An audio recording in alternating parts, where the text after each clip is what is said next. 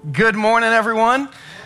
Hey, you made it a little earlier than you usually make it. I'm not going to lie to you. At this point in the day, I hate daylight savings time. Like, like I'm not for it at all. I'm not for Benjamin Franklin, who uh, was one of the guys who pushed it on us. A matter of fact, if you feel a little groggy today and you're thinking, man, that Ben Franklin, I don't know what I want to do with him. If you want to protest Benjamin Franklin like me today and you have anything that has a picture of him on it, you can give it to me and I will, I'll dispose of it by the end of the day, some people here under the age of 20, they've never seen anything with Benjamin Franklin it, so they don't even know what I'm talking about. But you older folks, just hit me up after the service and I will take care of it. We are so glad that you're here today. For those of you who last week sat in a video teaching service during our 930, thank you. We are a church right now that has way more people than chairs. So we operate in two campuses. We do five services. Uh, the 8 a.m. is always live teaching. The others kind of are a mixture of teaching and video teaching. Uh, but I'm glad to be here with you today. And every every Sunday you sit in a video teaching service, we are one step closer uh, to being back together. And today is what we're calling our Difference Makers Update Sunday. If you want to reach inside your bulletin, you're going to see a form like this. We said once a quarter, as we work through this building project that we launched last fall, that we really kind of poured all of our energy to in November and December, we said once a quarter, we're just going to update our church on where we are, what we're doing, uh, where, where we've come from, what our next steps are, and when maybe we will be in the building. For those of you who've been praying, for those of you who've been giving, for those of you who are invested in this process, just want to give you a few updates. The first one is a really, really big one. Uh, we have in the last two months received preliminary uh, development plan unanimous approval by the Lee's Summit City Council, which means the building that we gave them, the building we gave to the church, um, they said, yep, you can absolutely build it. In this building that we're sitting in, it took us six months to get through that process. With this building, it took six weeks. Um, every meeting we had, they said yes, yes, yes. And at the end of the day, the mayor, when they gave us unanimous pr- approval, the mayor actually said, We love what your church is doing in our community. Uh, we're excited for your church to be bigger because um, more journey in our community probably means more blessing for our community. When the mayor of your city says that, you know you're headed in the right direction. Uh, for those of you who are brand new and say, Okay, catch me up on, on where we're headed, let me show you another slide. The blue is our current building. That's what we're sitting in right now all the white roof in all this master plan is what we want to build, uh, which means we have approval if we lift the roof off um, to build a 1,200 seat auditorium, uh, bigger rows, bigger aisle, aisles, bigger chairs, just a more comfortable place for our church family to worship together, a huge atrium foyer area where, uh, where you and your families and your friends and your small groups can gather before church, during church, uh, after church with some discipleship areas and just lots of areas to spend time together. Uh, our current building is all turned turned into children's ministry space, along with the addition of new children's ministry space that'll be built on top of the road that runs directly behind our church right now. We're super excited about that upgrade, and of course, lots of parking um, and, and site work to support that. So far in 2020, here's what we've done for those of you who are interested in the details of the process. We have met every week, uh, almost every Monday uh, of the year. Our building committee, our master site plan team, gets together. They interviewed in January and February all our engineers mechanical, structural, um, plumbing, um, to figure out who we wanted to partner with to help build our building. We, we interviewed multiples of those in every area. Uh, we hired our landscape architect who's going to design and make sure the outside of the building looks good and is inviting to people um, in our community. All those things have been done in January and February. Here's what we're doing in March and April and May. Here's our next step. One, uh, we are by the end of the month conducting interviews with three different general contractors, asking them to provide pricing and just getting to know some people to see who we, who we want to build this building. We're also doing the same thing on the civil package, which is everything uh, under the ground all the dirt, all the asphalt, all the parking lot, all the road. Um, we're trying to receive our permitting by the end of the spring uh, for our, all of our site walks, roadways, entries, parking lots. Um, and we hope by June 1 to have finalized construction documents so we can go to the city and get a permit to actually build the building as well. What does that mean? Some of you could care less about that. You just want to know when, when is it here? When is it here? Let me give you some potential building timelines. We hope to and are on track to break ground for site work, all the stuff on the ground, in the late spring or early summer of 2020. Potentially, if things keep going as well as they have been, potentially maybe May 1st, we're moving, date, uh, moving dirt as late as maybe August. Um, if, if we get to do that, uh, that means we have the potential to complete all the site work in preparation for building construction by late summer or early fall 2020, potentially by Labor Day, the site work could be done. You say, what does that mean? That means no more U turns. Um, that means new parking. That means a new outer loop. That means uh, much better traffic flow and space. If we take a bird's eye view of our building, that means all of this stuff around the building could be done by Labor Day with a pad there to get ready to build the building, left into our church, left out of our church. And everyone said, Amen. Yes, like um, let's do that. Um, and then all these parking lots will be completed. Probably not striped yet, um, but we'll be able to park on those and access those. Have way better traffic flow. Super excited about that. Once that gets done, we'll be able to break ground for the building. Potentially fall, early to late fall, maybe August, maybe October. And if we keep that timeline and the weather stays okay, the weather stays normal, we should be in, in our new building by the fall of 2021, as early as maybe August of 2021, as late as November of 2021. So we are moving forward. Probably the most important thing um, that you can do right now is pray.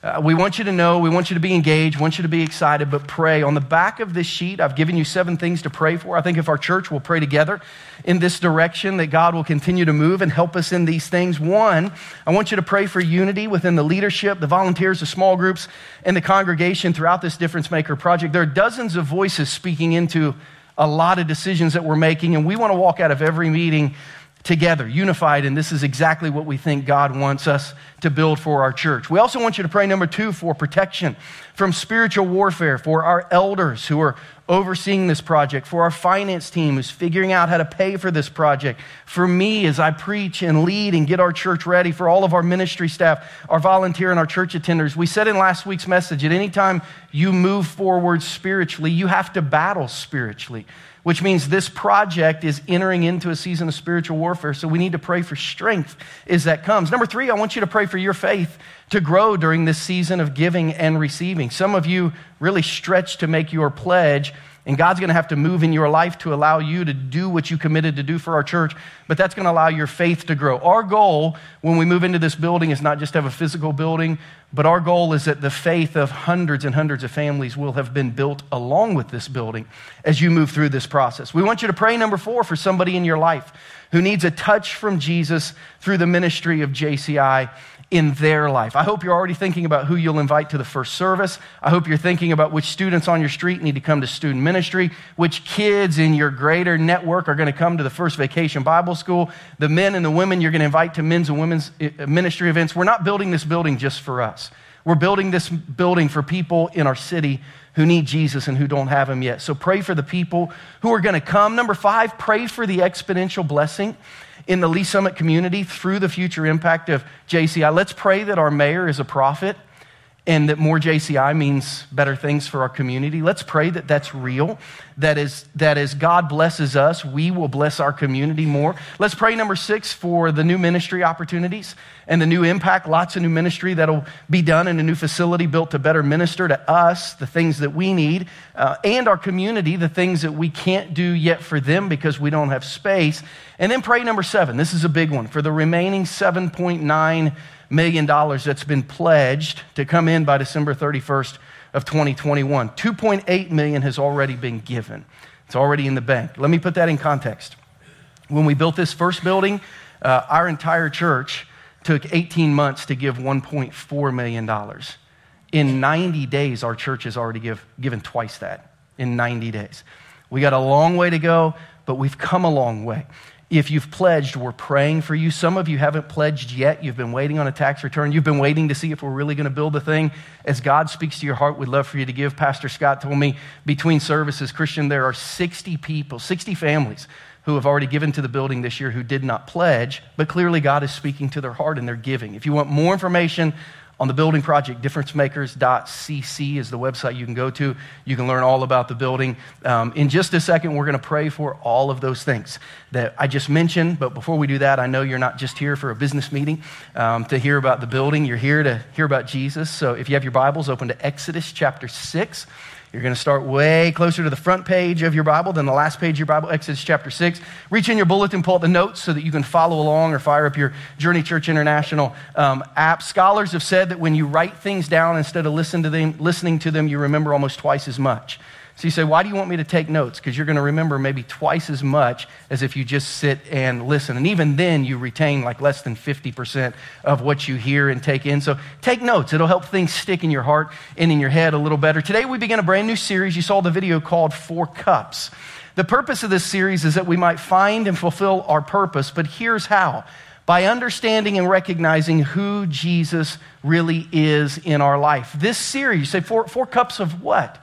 This series is a series learning about the four cups of the Passover meal that all symbolized a different stage of God's deliverance and the rescue of his people, the Israelites. Um, the first cup, why God rescued them. The second cup, how God would rescue them. The third cup, the reason that God was rescuing them, the purpose that God was rescuing for. And then the fourth cup, the, the impact that they would make by being rescued. My goal every Sunday between now, starting today, and Easter, we will take communion together as a congregation to end our service and we will walk towards the Easter season focusing more on the body and the blood of Jesus through the Lord's Supper than we ever have before. But I, I almost promise you that you will never take communion the same after today's message and after this series because of what you learned. Jesus said communion was all about Him.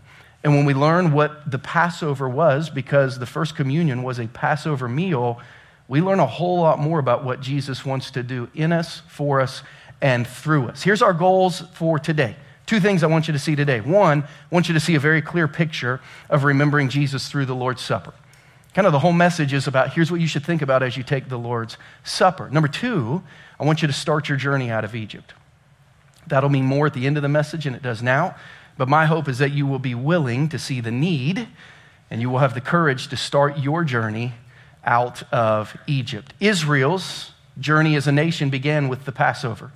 It was the 10th of 10 plagues that God had put on the nation of Egypt so that his people could leave. And God said, Every year on this date, I want you to celebrate this with a Passover meal. About a thousand years after that happened, Jesus and his disciples would be having the Passover meal that we know as the Last Supper. And Jesus would say, This whole meal is about me. And everything that happens in this meal is what I am going to do for people who follow me. The next month, we're going to study and learn these things in order to look forward in our spiritual journey Sometimes we have to look backwards and see who Jesus says he is and what he will do in our life. Before we read scripture, we always like to ask God to open our hearts. So if you would, would you just bow your heads with me quickly? Would you take a deep breath if you haven't done that yet today on this daylight saving time Sunday? And if you're a praying person, just whisper this prayer from your heart to heaven. Ask God to speak to your heart today. God, that's our prayer as a church that you would speak to our hearts today. God, we pray for the building project. We pray for all those prayer goals that you've given us, Lord, most specifically, that you would use the building for better ministry, for more ministry. That, Lord, as our mayor said, that as our church expands, our impact in our community might expand. We pray for the men, women, teenagers, and children who will be impacted when we build a new building. God, we pray for all those who are giving that they, Lord, will learn in faith what it looks like to rely on you and contribute to your work. And God, I just pray for our church as we move through this season that you'll keep us unified, you'll keep us on mission, and God, you'll keep our fire burning brightly for the future you have for us. God, today, in message one of this series, clearly show us Jesus like we've never seen him and his plan for our life. Help us to see these things today, Lord. We ask him in Jesus' name, and everyone said, Amen. So Exodus chapter 6 is where we are. Let me, let me walk you from Exodus 1 to Exodus chapter 6. In Exodus chapter 1, uh, we learned that a man named Joseph, who was kind of the hero of the Israelite people in Egypt, had died. And 400 years later, the people of Israel were now slaves to the kingdom of Egypt. In Exodus chapter 2, a baby's born. Uh, at that time, there was a directive to kill all the baby boys, so his mom put him in the river. His name was Moses. Moses. He was taken out of the river and adopted by the household of Pharaoh. In Exodus chapter 3, he's 80 years old, so we really fast forward. And God comes to him uh, through a burning bush and says, I'm ready to take my people home. In Exodus chapter 4, Moses says, I don't think I can do that. So God shows him that he's going to be with him supernaturally, has his thrum staff on the ground, and he shows him some supernatural sign that convinces him, okay, I can do this. In Exodus 5, he tells the people, We're going home. He tells Pharaoh, We're going home. Pharaoh says, You're not going home. He makes the people work harder, and the people cried out to God and said, God, what are you doing to us? In Exodus 6, he answers. And here's his answer Exodus chapter 6, verses 2 through 7. God said to Moses, I am the Lord. I appeared to Abraham, to Isaac, and to Jacob as God Almighty. But by my name, the Lord, I did not make myself fully known to them. I also established my covenant with them to give them the land of Canaan where they resided as foreigners. Moreover, I have heard the groaning of the Israelites, whom the Egyptians are enslaving, and I have remembered my covenant. Therefore, say to the Israelites, I am the Lord, and I will bring you out from under the yoke of the Egyptians. I will free you from being slaves to them, and I will redeem you with an outstretched arm and with mighty acts of judgment. I will take you as my own people, and I will be your God. Then you will know that I am the Lord your God who brought you out from under the yoke of the Egyptians. This series is going to teach us a lot of really, really powerful things about Jesus and his ministry in our life. But the first thing we're going to learn today is a picture of the Passover. Many Christians, especially those of you who may not have grown up in church, have taken communion, have observed the Lord's Supper their entire life, but they have never seen it bigger than the Easter story. And the Easter story is important. I mean, the cross is the most important moment probably in the history of the world. Jesus raising from the dead after the redemption of sins on the cross would be right there was one of the most important moments of the history of the world. Communion is all about Easter weekend, but it's so much more than that. Communion was a picture of the Passover meal, and Jesus told his disciples this meal and what it stands for is all about me. Some of you have Jewish friends and you've had a Passover Seder with them. That's what the Passover meal is called. It's called a Passover Seder. It's a meal that they have at twilight on the first day of the Feast of Unleavened Bread, the first day of Passover weekend. And it's a meal that has 15 stages that are all stories, they're all spiritual stories. Literally, every bite of food that you take, every piece of food that's prepared, every drink that you take has a spiritual story attached to it. And it's kind of like a progressive spiritual dinner that as you eat and drink, you reflect on the Exodus story, who God was, what God did in the life of his people. The Passover Seder really served two purposes in Israel. One, it was the way they taught their children who God was, why they were special, and what God's plan for their life was. It was a way for families to help their children understand here's who God's been in our past and here's who God wants to be to you. But it was also a way for the parents, for the adults to remember every year hey, we're God's people. We, we've been spared for God's purpose. We need to go do what God created us to do. Jesus was having this Passover Seder with his disciples on the night he was betrayed, and he would say about this meal, this meal is all about me. Throughout the Passover meal, there were four cups of wine that would be drank along the way. It's why in Luke 22 17, we read that Jesus took the cup and he made a comment about it. And then after that, he took the bread and he made a comment about it. And then after the bread, he took another cup and made the comment about it. You say, wait a minute, was the cup before the bread or was it after the bread? It was both. There were actually four. And these four cups, these four drinks of wine would be had. And as you would take these four cups of wine, you would celebrate the four I will statements that we just read in Exodus chapter 6, verses 6 and 7. Every time you pause to remember the cup, you would pause to remember the promises of God. What were those four statements? The first was this I will bring you out from under the yoke of the Egyptians. Before they would drink that first cup, they would remember that God was the one who brought them out. This was the stage of their journey where they began to know God. Now, sometimes we have to think about things in our context in order to understand kind of just how heavy some situations were. But I want you to think about this. The Israelites had been a people in slavery for 430 years. They knew nothing but Pharaoh, Egypt, taskmasters, uh, slavery. They knew nothing but slavery. They really knew nothing and had not experienced anything of their God. To put that into context, probably the blackest mark in American history, the darkest, deepest sin of American history was the American slave trade. It went on in the organized United States of America from 1776 to 1865 when Abraham Lincoln and Congress abolished it. 89 years of slavery in the country we live in now as America. 150 years later, do we or do we not feel any repercussions from that time? Yes or no? Yeah, we absolutely do. It's impacted us in a dark and deep and ongoing way. Israel was in slavery five times longer 430 years. How much did their heart need to be rescued? How much did their heart need to be delivered? How much did their hopeless situation need a God to step into it. Every time they took the first cup of Passover, they would be remembered. We were a people that all we knew was bondage, but God stepped into our bondage and made himself known to us to rescue us. Every time you and I take the cup of communion, we are supposed to remember that the only reason we know God is because he stepped into our bondage and he made himself known to us. Every time we take the cup of communion, we're reminded Jesus stepped out of heaven into our slavery to make himself known to us. Jesus said, This cup is now about me. The second cup we see in the second I will statement of verse 6. He said, I will free you from being slaves to them. You say, wait a minute, didn't you just say that? It, I mean, why do you say the same thing twice? It's not the same thing twice. The first time he said, I'm going to take you out of Egypt. The second time he said, I'm going to free you from being slaves to them. This talks to us about transformation. You say, Christian, I don't get it. Let me tell you what God's saying here and what I believe God needs to say to some of you in here. I think probably the line of this series that you'll remember more than any other line, it's what next week's message is about, is this.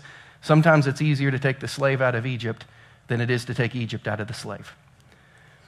Because after the slaves came out of Egypt, it was still deeply in their heart. And a lot of times they longed for it and they yearned for it. And even though they had been brought out of the place of slavery, they had not been freed from it. And some of you are here today and you've asked Jesus to rescue you, but you've not been deeply transformed. You've been taken out of Egypt, but Egypt has not been deeply taken out of you. That's what next week's message is about. You see, every time we take the cup of communion, we celebrate not only fact that God has brought us out of Egypt, but that God, through his Holy Spirit, is bringing Egypt out of us. Amen? Y'all, y'all get the difference, right? There's a big difference there. The third I will statement they would remember as they drank the third cup of the Passover meal I will redeem you with an outstretched arm and with mighty acts of judgment. Circle the word redeem on your sermon notes. This is about discovering the purpose that God has created us for. The word redeem means to purchase, but in a very, very specific way. The word redeem means to buy back. It means to purchase something that used to belong to you, that doesn't anymore, that you want to belong to you again. See, this promise of the Passover, that I'm going to redeem you with an outstretched arm, that I'm going to bring you back, reminded the people of Israel. Every time they celebrated this cup, they would remember we were created for a very specific purpose. And then somehow we got off track. But God, in His grace, He bought us back and set us back on track. We were created for a very specific purpose. We got off that, but God called us back and said, No, you are a special people with a special purpose. When we celebrate the cup of communion, we realize sometimes for the first time that God created us for a very special purpose, but sin got us off track. But Jesus called us back and said, You were created for something different than you're doing now. I want to buy you back for your original purpose and inheritance. Every time we take the Lord's Supper, we remember we were created for something very special. Sin got us off track, but Jesus has called us back. And then the last I will statement of Deuteronomy 6, 6, and 7 is I will take you as my own people, and I will be your God. This was a promise that the people of Israel would make a difference. Here's what God, in essence, was saying to the people of Israel We're going to be a family. We're going to be a family which means you're going to do what I'm going to do, and here's what I'm going to do I'm going to rescue and redeem the world. So you are too. You're going to help me. Jesus said, That cup is now about me. So you need to know that when you become a follower of Jesus, we are now family. You're going to do what I'm going to do, and what I'm going to do is rescue and redeem the world, which means you are going to be used to rescue and redeem the world too. Your life with me is going to make a big, big difference. And here, all this time, we thought the communion juice was just about the blood of Jesus. It is, and that's massively important.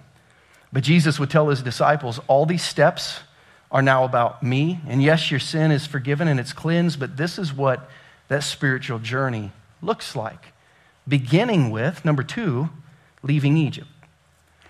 Jesus said, All these cups are about me. And yes, it, yes, it symbolizes confession and cleansing of sin. That's great. But here's what that journey is going to look like, beginning with leaving Egypt. I want to focus in just a little bit on Exodus 6 6, that first I will promise before we get ready to take communion as a church together today. And if you have your Bibles open, I want you to underline or highlight a few words on your technological device. God said, I am the Lord and I will bring you out. Underline those three words bring you out, or circle them, or highlight them. I will bring you out. I am the Lord and I will bring you out from under the yoke. Underline or circle those four words. Three words, four words, two phrases. I will bring you out from under the yoke of the Egyptians. You know, it's interesting when you look at this phrase, bring you out, it's different than what a lot of us understand our relationship with Jesus to be. You know, I'm not sure if you know this, but Jesus highlighted for us in the Passover meal, because these cups are about Him, that He wants to bring you out. Do you know that Christianity is not inviting in Jesus into your life? It is accepting an invitation into the life of Jesus. And if you don't understand that, listen, watch this. If you don't understand that, here's what you're going to ask Jesus to do to join you in your slavery instead of take you out of your slavery. You see, there are too many Christians today who have invited Jesus into their life because life is hard and life is broken and life needs comfort and life needs help. But Christianity is not, Christianity is not adding Jesus to our life. Christianity is replacing our old life with a new life. Christianity really isn't inviting Jesus to do anything, it's accepting his invitation to come out to come out and to follow Him where He wants us to go. And too many people in the world who aren't Christians look at Christians and their life looks the exact same with Jesus as it did without Jesus. And they say, for you, Jesus is just a crutch. Nothing has changed, but Jesus makes you feel better about your life. And for many people who all they've done is invite Jesus into their slavery to help them there, that's true.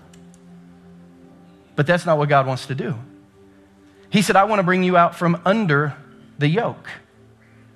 I don't, I don't want to get underneath it with you and help you carry it because your yoke is heavy. Jesus isn't a crutch to help with the weight of spiritual slavery.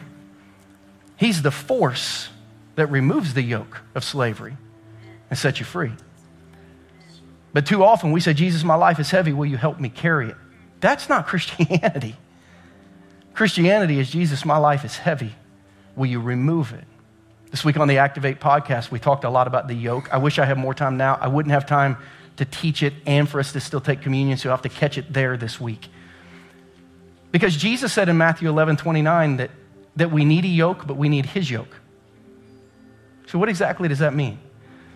Jesus said, I want to bust the yoke on your life, and I want to give you my yoke. Take about 12 minutes in the podcast to understand what that means. I think it could be transformational to how you understand following Jesus, but you'll have to catch it there this week. The big thing you need to know is Jesus is not the crutch to help you limp through slavery. He is the force that sets you free from slavery. And some of you are thinking, Christian, I wish that was true, but I don't think it is for me. You don't know how hard my life is. You don't know how deep my bondage is. You don't know how difficult things are going. And you're right, I don't. And it would be unfair of me to act like it was easy. The point you're making is a good point, it's a natural point. It's been made before by the people of Israel. Because when Moses showed up and said, Here's what God says he's going to do, they all said, Yeah, we don't think that can happen. In Exodus chapter 6, right after Moses got done giving the promises, he reported all of the promises to the Israelites, but they did not listen to him because of their discouragement and their harsh labor. When your life is defined by discouragement and difficulty and fatigue. The natural response is, I wish God could, but I don't think He can. That's a natural response. But when your life is defined by following Jesus, the supernatural response is, I certainly can't, but God can. See, the reality of this story, as many of us know who have grown up around church, is God could and God did bring the Israelites out of their oppression. They said, Oh, he can't do that. He could, and he did. And God still can. Would you say those three words, God still can? One more time. Only one, only a third of you said it, and half of you didn't believe it. Say those three words, God still can. God still can. Look at somebody next to you and tell them, God still can. God still can and God still will bring people who follow him out from under the yoke of slavery. But you got to have a deeper commitment than just asking Jesus to join your life and make it easier. God still can, and God still will bring you out of oppression. But that only happens as you get beyond kind of the ABCs, elementary teachings of Christianity. We need to move beyond asking God to be a part of our slavery and make it a little easier. And we need to move towards asking God to break the yoke and change our life completely. That's what the author of Hebrews chapter 6 said. He said, We need to quit asking Jesus to join us in slavery. We need to start asking Jesus to rescue us from slavery. He said, Therefore, let's move beyond the elementary teachings about Christ and be taken forward to maturity, not laying again the foundation of repentance from acts that lead to death and a faith in God. He said, We talk too much in church about just kind of having your sins forgiven and believing in God. That's a part of it. But there's a big thing called following Jesus that happens after that. There's a big thing called the stone is rolled, away, get out of the grave. There's a big thing in baptism that you don't stay under the water, you come out of the water. There's a big thing in Christianity called rescue, called deliverance. There's more than just, I'm sorry, please help me here. There's a next step of, I want to follow you now, and joining Jesus in the invitation that he gives you for freedom, for purpose, for life. And that is just a little bit of what we remember when we take the communion cup. We know the blood of Jesus forgives, and we are so grateful for that. Now we need to learn that the power of Jesus rescues completely, and it gives freedom where there's bondage. At this time, I want to invite our ushers forward. We're going to take communion together as a church.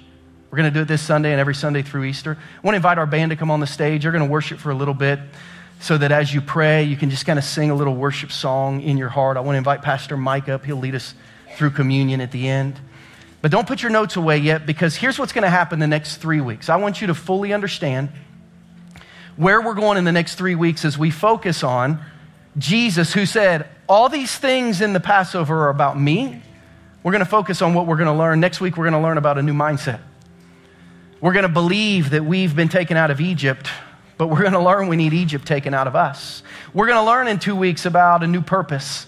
We're going to learn that God has always had a plan for our life. We got off track through sin, but that He redeemed, He bought us back for His calling and His purpose. And we're going to learn, number three, about a new potential. We're going to learn that with God, we can impact our world for good. God's going to say, hey, we're now in the same family. You're with me, and here's what I'm doing I'm rescuing and redeeming the world. That means you're going to do it too. Remember, Jesus said this story was about Him and what he would do in your life. In Luke 22 20, as he took that second cup of communion we see in the Gospel of Luke, it says, In the same way, after supper, he took the cup, saying, This cup is the new covenant. It's now my blood, and it's going to be poured out for you. Jesus said, All these things are about me. And it's what I'm going to do for you. I'm going to help you know God. I'm going to help you get out of bondage and know who God is. I'm going to help you be transformed. I'm going to help bondage get out of you. I'm going to help you discover your purpose. You were created for a very special purpose. You've drifted, but I'm calling you back. And together, because we're family, you're going to do what I'm doing, and I'm rescuing and redeeming, serving, healing the world. You're going to help me do that. Today, we're going to take communion backwards. We almost always take the bread first and then the cup, but we're going to start with the first cup of communion today. So, in just a second, I'm going to pray. The ushers will pass communion, and when they do, I want you to get your communion elements ready. You can pull that wafer out of the two in one and just hold on to it and then open up that cup. We're going to start with the cup of deliverance today.